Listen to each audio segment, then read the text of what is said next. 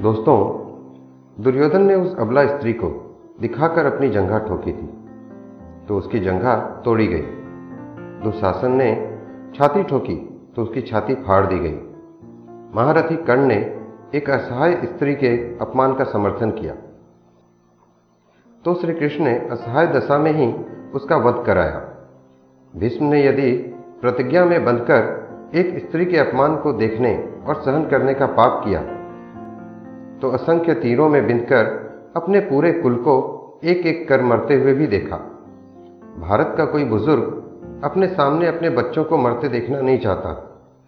पर भीष्म अपने सामने चार पीढ़ियों को मरते देखते रहे। जब तक सब देख नहीं लिया, तब तक मर भी न सके। यही उनका दंड था। धृतराष्ट्र का दोष था पुत्रमोह। तो सौ पुत्रों के सबको कंधा देने का दंड मिला उन्हें। सौ हाथियों के बराबर बल वाला धृतराष्ट्र सिवाय रोने के और कुछ नहीं कर सका। दंड केवल कौरव दल को ही नहीं मिला था, दंड पांडवों को भी मिला। द्रौपदी ने वरमाला अर्जुन के गले में डाली थी, सो उनकी रक्षा का दायित्व सबसे अधिक अर्जुन पर था।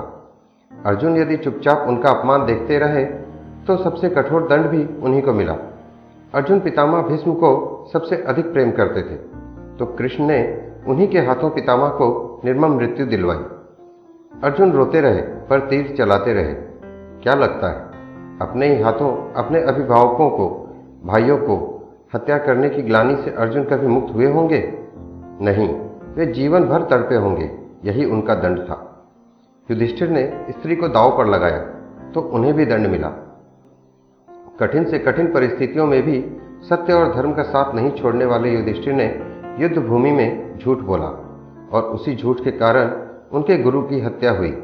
यह एक झूठ उनके सारे सत्यों पर भारी पड़ा। धर्मराज के लिए इससे बड़ा दंड क्या होगा? दुर्योधन को गदा युद्ध सिखाया था स्वयं बलराम ने। एक अधर्मी को गदा युद्ध की शिक्षा देने का दंड बलराम को भी मिला। उनके सामने उनके प्रिय दुर्योधन का वध हुआ और वे चाह कर भी कुछ न कर सके। उस युग में दो योद्धा ऐसे थे जो अकेले सबको दंड दे सकते थे। श्री कृष्ण और बर्बरिक पर श्री कृष्ण ने ऐसे कुकर्मियों के विरुद्ध शस्त्र उठाने तक से इनकार कर दिया और बर्बरिक को युद्ध में उतरने से ही रोक दिया। लोग पूछते हैं कि बर्बरिक का वध क्यों हुआ? यदि बर्बरिक का वध नहीं हुआ होता तो द्रौपदी के अपराधियों को यथोचित दंड नहीं मिल पाता। कृष्ण युद्ध भूमि में विजय और पराजय तय करने के लिए नहीं उतरे थे। कृष्ण कृष्णा के अपराधियों को दंड दिलाने के लिए उतरे थे। कुछ लोगों ने कर्ण का बड़ा महिमा मंडन किया है। पर सुनिए, कर्ण कितना भी बड़ा योद्धा क्यों न रहा हो, कितना भी बड़ा दानी क्यों न रहा हो, पर एक स्त्री के वस्त्र हरण में सहयोग का पाप इतना बड़ा है कि उसके समक्ष सारे पुण्य छोटे पड़ जाएँगे। द्रौपदी के अपमान में किए गए सहयोग ने ही यह सिद्ध कर दिया और उसका वध ही धर्म था। स्त्री कोई वस्तु नहीं कि उसे दाव पर लगाया जाए। श्री कृष्ण के युग में दो स्त्रियों को बाल से पकड़कर घसीटा गया। देवकी के बाल पकड़े कंस ने और द्रौपदी के बाल पकड़े दुशासन ने। श्री कृष्ण ने स्वयं दोनों अपराधियों का समूल नाश किया। किसी स्त्री के अपमान का दंड अपराधी के समूल नाश से ही पूरा होता है। भले ही वह अपराधी विश्व का सबसे शक्तिशाली व्यक्ति ही क्यों न हो। हे नारी, अबला नहीं, सबला बनो। अब श्री कृष्ण नहीं आएँगे आपका अपमान का बदला लेने के लिए। अब आपको अपने अपमान का बदला खुद ही लेना है। हो सकता है दोस्तों, मेरी बातों से सब लोग सहमत ना हो।